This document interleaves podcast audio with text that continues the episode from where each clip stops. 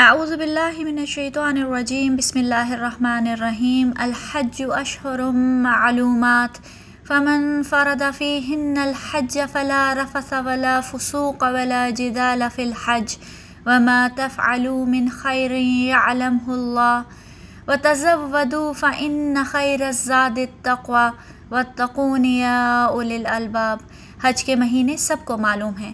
جو شخص ان مقرر مہینوں میں حج کی نیت کرے، اسے خبردار رہنا چاہیے کہ حج کے دوران میں اس سے کوئی شہوانی فعل، کوئی بد فعلی، کوئی لڑائی جھگڑے کی بات سرزد نہ ہو۔ اور جو نیک کام تم کرو گے وہ اللہ کے علم میں ہوگا۔ حج کے لیے زاد راہ ساتھ لے کر جاؤ اور سب سے بہتر زاد راہ تقوا ہے۔ اور اے عقل والوں، میرا تقوا اختیار کرو۔ السلام علیکم ورحمۃ اللہ وبرکاتہ۔ آج ہم سورہ بقرہ کی آیا نمبر 197 سے سٹارٹ کریں گے۔ اللہ تعالیٰ فرماتے ہیں، الحج اشہر معلومات۔ حج کے مہینے سب کو معلوم ہیں۔ اس کا مطلب یہ ہے کہ عرب لوگ حضرت ابراہیم کے زمانے سے جن مہینوں میں حج کیا کرتے تھے، وہ اسلام آنے کے بعد بدلے نہیں گئے، بلکہ اللہ سبحانہ و تعالیٰ نے ان مہینوں کو اسلام میں بھی برقرار رکھا۔ اور یہ بات ری انفورس ہو گئی کہ یہ مہینے اللہ سبحانہ و تعالیٰ کی طرف سے ہی ہیں۔ الحج اشہر معلومات کا دوسرا مطلب یہ بھی ہے کہ عمرہ تو سال میں کبھی بھی کیا جا سکتا ہے، لیکن حج صرف خاص مہینے میں ہی ہوگا اور حج کا احرام ان مہینوں کے علاوہ کسی اور مہینے میں نہیں باندھا جا سکتا۔ ابن عباس نے رضی اللہ عنہ نے بیان کیا، اور حج کے جن مہینوں کا قرآن میں ذکر آیا ہے، وہ شوال ذی القاعدہ اور ذی الحجہ کے پہلے دس دن ہیں۔ یہ بخاری کی روایت ہے ون فائیو سیون ٹو حج کا احرام صرف انہی مہینوں میں باندھا جا سکتا ہے اور باقی مہینوں میں نہیں۔ پھر اللہ تعالیٰ نے فرمایا، فمن فردفی ہن الحج۔ فردفی ہننا کا مطلب کہ جس نے ان مہینوں میں احرام باندھ کر حج کی نیت کی، تو اس نے گویا حج کو اپنے اوپر فرض کر لیا۔ جیسے ہم نے پچھلی آیت میں دیکھا کہ ایک بار احرام باندھ لو تو پھر حج مکمل ہونے کے بعد ہی احرام سے نکلا جا سکتا ہے، اس سے پہلے نہیں۔ اور اگر کسی وجہ سے احرام باندھنے کے بعد حج نہ کر سکیں تو اس کی قضا دینی ہوتی ہے۔ اس طرح سے احرام باندھنے کے بعد حج فرض ہو جاتا ہے۔ تو جو شخص حج کا احرام باندھ لے، تو اس کے بارے میں اللہ سبحانہ و تعالیٰ نے حکم دیا، فلا رفث ولا فسوق ولا جدا لف الحج۔ اسے خبردار رہنا چاہیے کہ حج کے دوران اس سے کوئی شہوانی فعل، کوئی بد فعلی، کوئی لڑائی جھگڑے کی بات سرزد نہ ہو۔ یعنی احرام کی کچھ تو ظاہری ریسٹرکشنس ہیں پرفیوم نہ لگانا، بال نہ کاٹنا، ناخن نہ کاٹنا، وغیرہ وغیرہ۔ ایسے ہی احرام کی کچھ مورل اور اخلاقی ریسٹرکشنز بھی ہیں۔ فلا رفسا یعنی احرام کی حالت میں نہ صرف میاں بیوی کے آپس میں ریلیشن شپس منع ہیں، بلکہ ہر قسم کی فحش بات جو شہوت کی طرف مائل کرے۔ آج کل جب ہر کسی کے ہاتھ میں موبائل فونز ہیں، تو ایسے میں احرام کی حالت میں نظر کو، زبان کو، ہاتھوں کو اور سوشل میڈیا پہ چیٹنگ کو ہر قسم کی فحش بات سے دور رکھنا ضروری ہے۔ ولا فسوقہ کا مطلب ہے ہر قسم کے گناہ سے، جھوٹ، چوری بے معنی ڈس آنیسٹی وغیرہ۔ ولا جدالہ یعنی لڑائی، کسی قسم کا آرگیومنٹ جھگڑا، گالم گلوچ۔ حج عمرے میں کیونکہ پوری دنیا سے لوگ آئے ہوتے ہیں، رش ہوتا ہے اور گرمی بھی۔ کوئی آپ کے جوتے چرا لیتا ہے اور کوئی دھکا دیتا ہے۔ ایسے میں عین ممکن ہے کہ انسان غصے میں آ جائے، لڑائی جھگڑے ہو جائیں۔ اسی لیے اللہ سبحانہ و تعالیٰ نے احرام کی اخلاقی حدود بھی ڈیفائن کر دیں جب انسان حج اور عمرے کا احرام باندھ لے، تو صرف ظاہری ہی نہیں، بلکہ ان اخلاقی حدود کی پابندی بھی لازم ہے۔ ابو حریرہ رضی اللہ عنہ سے روایت ہے کہ آپ صلی اللہ علیہ وسلم نے فرمایا، جس شخص نے اللہ کے لیے اس شان کے ساتھ حج کیا کہ نہ تو کوئی فحش بات ہوئی اور نہ کوئی گناہ تو وہ اس دن کی طرح واپس لوٹے گا جیسے اس کی ماں نے اسے جنا تھا یعنی کہ وہ گناہوں سے بالکل پاک ہو کے حد سے واپس آئے گا۔ یہ صحیح بخاری کی روایت ہے ون فائیو ٹو ون پھر اللہ سبحانہ و تعالیٰ فرماتے ہیں، وما تفعلوا من خیر عالم اللہ اور جو تم خیر کرو گے، وہ اللہ کے علم میں ہوگے۔ خیر کے یہاں دو معنی ہیں۔ ایک تو اللہ کے بتائے ہوئے احکامات کو مان کر نیکی کرنا، نیکی کے کام کرنا، عبادات کرنا۔ دوسرا اللہ کے منع کیے ہوئے گناہوں سے خود کو روکے رکھنا۔ تو حج کے دوران جو بھی ایکسٹرا عبادات کرو، تہجد پڑھو، طواف کرو، قرآن پڑھو، صدقہ خیرات کرو، وہ کسی کو بتائے بغیر کرو۔ کیونکہ یا علم اللہ اللہ کو اس کا علم ہے۔ اور دوسرا مطلب یہ کہ جب جب تم خود کو گناہ سے روکتے ہو، تو اللہ کو اس کا علم ہوتا ہے۔ حج عمرے پہ کتنے موقع آتے ہیں کہ غصہ آتا ہے۔ اگر غصہ کنٹرول نہ کریں تو لڑائی جھگڑا ہوگا آرگیومنٹس ہوں گے۔ لیکن ایسے میں اگر انسان اللہ کی خاطر غصہ پی جائے، احرام کی حدود کا خیال رکھے، تو اللہ جانتا ہے۔ آپ تھکے، ہارے، طواف کر کے باہر نکلتے ہیں اور آپ کی جوتی چوری ہو چکی ہوتی ہے۔ ایسے میں دل تو چاہتا ہے کہ کسی نے ہماری چرائی ہے، ہم بھی کسی اور کی پہن کے چلے جاتے ہیں۔ لیکن ایسے میں جو خیال رکھے کہ نہیں، اللہ نے چوری سے منع کیا ہے اور میں احرام کی حالت میں ہوں۔ وما تفعلوا من خیر یا علم اللہ جو بھی تم نیکی کا کام کرو گے خیر کا کام کرو گے یا خود کو گناہوں سے روکو گے اللہ سبحانہ و تعالیٰ اس کو جانتا ہے، اس کا علم رکھتا ہے۔ پھر اللہ سبحانہ و تعالیٰ نے فرمایا و تضو فعن خیر زاد تقوا اور حج کے لیے زاد راہ ساتھ لے کر جاؤ اور سب سے بہترین زاد راہ تقوا ہے۔ تمام عبادتوں کی طرح حج کا بھی ایک ظاہر ہے اور ایک باطن۔ ظاہر میں ہم طواف کرتے ہیں صحیح کرتے ہیں منا میں رہتے ہیں، کنکریاں مارتے ہیں، عرفات کے میدان میں دن گزارتے ہیں، وقوف کرتے ہیں، مختلف قسم کی عبادات کرتے ہیں۔ لیکن حج تبھی مکمل ہوتا ہے اگر اس کے باطن کو یعنی حج کی روح کو سمجھ کر حج کیا جائے۔ حج کی روح ہے ترک دنیا۔ حج ایک journey of a life time ہے۔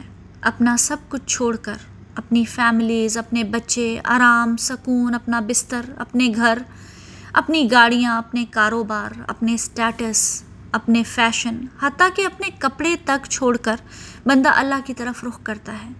جیسے حضرت ابراہیم جب اپنا گھر بار چھوڑ کر نکلے تو فرمایا وقالا انی ذاہب الا ربی سیاح دین ابراہیم نے کہا، میں اپنے رب کی طرف جاتا ہوں، وہی مجھے رستہ دکھائے گا۔ سورہ تاہا میں جب حضرت موسیٰ اللہ سبحانہ و تعالیٰ سے ملاقات کی بے تابی اور خواہش میں تیزی سے اپنی قوم سے آگے نکل گئے اور کوہ طور پر پہنچ گئے تو اللہ تعالیٰ نے پوچھا، موسیٰ، اپنی قوم کو کیوں پیچھے چھوڑ آئے ہو؟ میں پچھلے دنوں ڈاکٹر حائفہ کا ایک لیکچر سن رہی تھی اور وہ بتا رہی تھی کہ جب وہ حج پہ گئیں تو ایک شخص بڑی تیزی سے عرفات کی طرف جا رہا تھا۔ تو اس کے گروپ گروپ لیڈر نے کہا اور پوچھا کہ، بھائی، آپ اتنا تیز کیوں چل رہے ہیں؟ سب کے ساتھ چلیں۔ تو اس نے وہی جواب دیا جو حضرت موسیٰ علیہ السلام نے کوہ طور پر اللہ سبحانہ و تعالیٰ کو دیا تھا کہ تم کیوں جلدی آ گئے؟ تو حضرت موسیٰ نے کہا تھا وہ عجیل تو علیہ کا رب بھی لتوردہ اے میرے رب، میں نے تیری طرف آنے میں اس لیے جلدی کی تاکہ تم مجھ سے خوش ہو جائے۔ دراصل حج موت کی سمولیشن ہے۔ انسان دو سفید چادروں میں اپنے رب کی طرف ایسے جاتا ہے جیسے مرنے کے بعد کفن میں۔ مرنے کے بعد بھی انسان اپنے ساتھ کچھ نہیں لے کر جاتا، نہ مال، نہ اولاد۔ بس صرف تقوا یہاں اللہ تعالیٰ نے اجازت دی کہ مرنے کے بعد تو کوئی لگے جلاؤنس نہیں ہے، کوئی سامان اپنے ساتھ لے کر جانے کی اجازت نہیں۔ لیکن حج کے سفر میں اجازت دی۔ و تضو دو کہ اس سفر میں اپنے ساتھ زیادہ راہ لے کر جاؤ۔ فعن نخیر زاد تقوا لیکن سب سے بہترین زیادہ راہ، سب سے بہترین سامان تقوا ہے۔ یعنی جب اپنا سامان پیک کرو تو تقوا نہ بھول جانا۔ عرفات کے دن کا منظر بالکل حشر کے میدان جیسا ہوتا ہے۔ اب تو لوگ ایئر کنڈیشننگ ٹینٹس لگا لیتے ہیں۔ کھانے پینے کا کھلا انتظام ہوتا ہے، عرفات کے میدان کو لگژری ریزورٹ بنا لیتے ہیں۔ لیکن حج کی اصل روح یہ ہے کہ عرفات کے میدان میں نکل کر گرمی کو محسوس کرنا، دھکے کھانا۔ کیونکہ اس دن کا اصل مقصد یہ ہے کہ انسان کو روز محشر یاد آئے کہ اس دن کیا ہوگا۔ عرفات کے میدان میں سب لوگ ایک جیسے لگ رہے ہوتے ہیں۔ کوئی اسٹیٹس نہیں، کوئی بادشاہ نہیں، کوئی فقیر نہیں۔ سب پریشان حال، ہاتھ اٹھا اٹھا کر رو رو کر اللہ کو پکار رہے ہوتے ہیں۔ اس دنیا میں باہمی تفریق اور اور ڈسکریمنیشن کے جتنے بھی اسٹینڈرڈس ہیں، وہ سب اس دن ختم ہو جاتے ہیں۔ امیر، غریب، اعلیٰ، ادنا، گورا، کالا، ذات، پات، عزت، ذلت، سب ختم۔ صرف ایک فرق باقی رہ جاتا ہے اور وہ ہے تقوا اللہ سبحانہ و تعالیٰ سورہ حجرات میں فرماتے ہیں، ان اکرمکم عند اللہ اتقاکم۔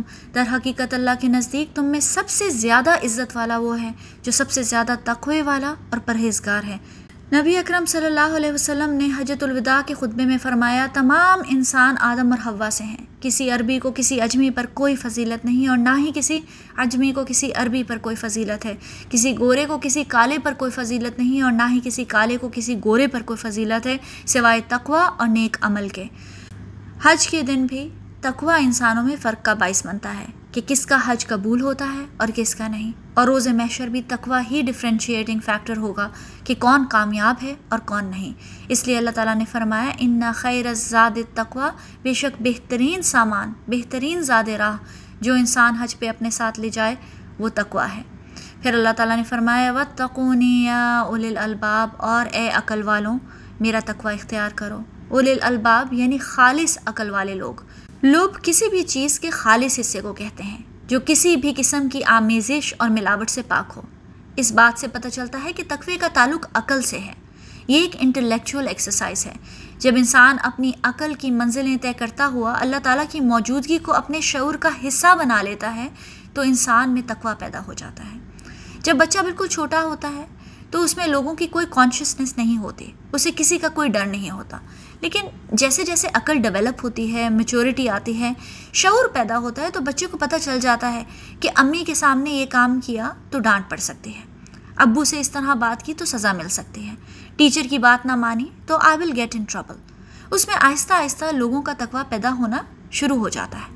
بالکل اسی طرح جب انسان کا روحانی شعور ڈیولپ ہوتا ہے تو اس کی زندگی میں اللہ کی پریزنس اللہ کی موجودگی ایک حقیقت بن جاتی ہے۔ پھر وہ ہر کام کرنے سے پہلے سوچتا ہے کہ اللہ کو کیسا لگے گا۔ اس بات سے اللہ خوش ہوگا یا ناراض؟ حج کے کانٹیکس میں یہ بات اس لیے بھی امپورٹنٹ ہے کہ جیسے تنہائی میں گناہ کرنا آسان ہوتا ہے، ایسے ہی بہت رش میں جہاں لوگوں کا ایک ازدحام ہو، وہاں بھی گناہ کرنا آسان ہوتا ہے۔ کس نے پاکٹ سے والیٹ نکال لیا؟ کس نے جوتی چرا لی؟ کس نے دھکا دیا؟ پتہ ہی نہیں چلتا، کیونکہ رش بہت ہوتا ہے۔ پھر اتنے زیادہ لوگ ایک جگہ جمع ہوں تو فرسٹریشن بڑھ جاتی ہے، لڑائی، جھگڑا آرگیومنٹس کالم گلوچ، سب کے چانسز بہت زیادہ بڑھ جاتے ہیں۔ یہاں تک کہ میں نے ایک دفعہ حتیم میں لوگوں کو آپس میں لڑتے اور گالیاں دیتے دیکھا۔ اللہ تعالیٰ فرماتے ہیں کہ ایسی حالات میں اس فرسٹریشن کے باوجود اللہ تعالیٰ کا تقوی اختیار کرو اور یہ وہی کر سکیں گے جو میچور اور عقل والے لوگ ہوں گے۔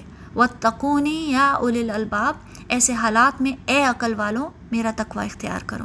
ان شاء اللہ next time I number one ninety eight کریں گے۔ السلام علیکم ورحمۃ اللہ وبرکاتہ۔